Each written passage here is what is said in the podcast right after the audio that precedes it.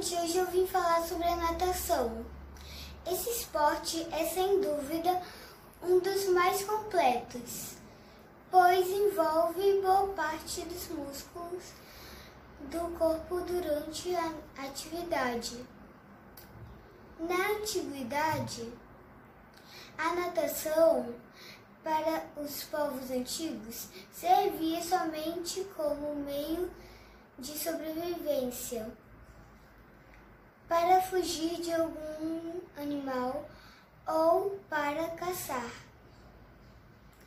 A natação chegou ao Brasil somente em 1897, quando foi fundado no Rio de Janeiro a União de Regatas Fluminense.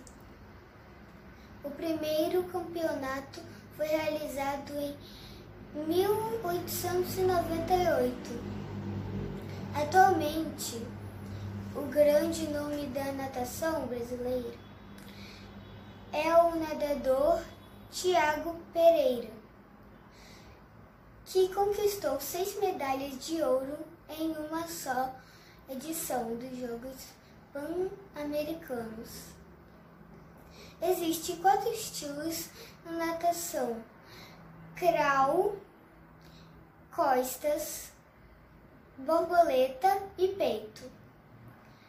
A prática desses quatro estilos em uma mesma prova é denominada de medley.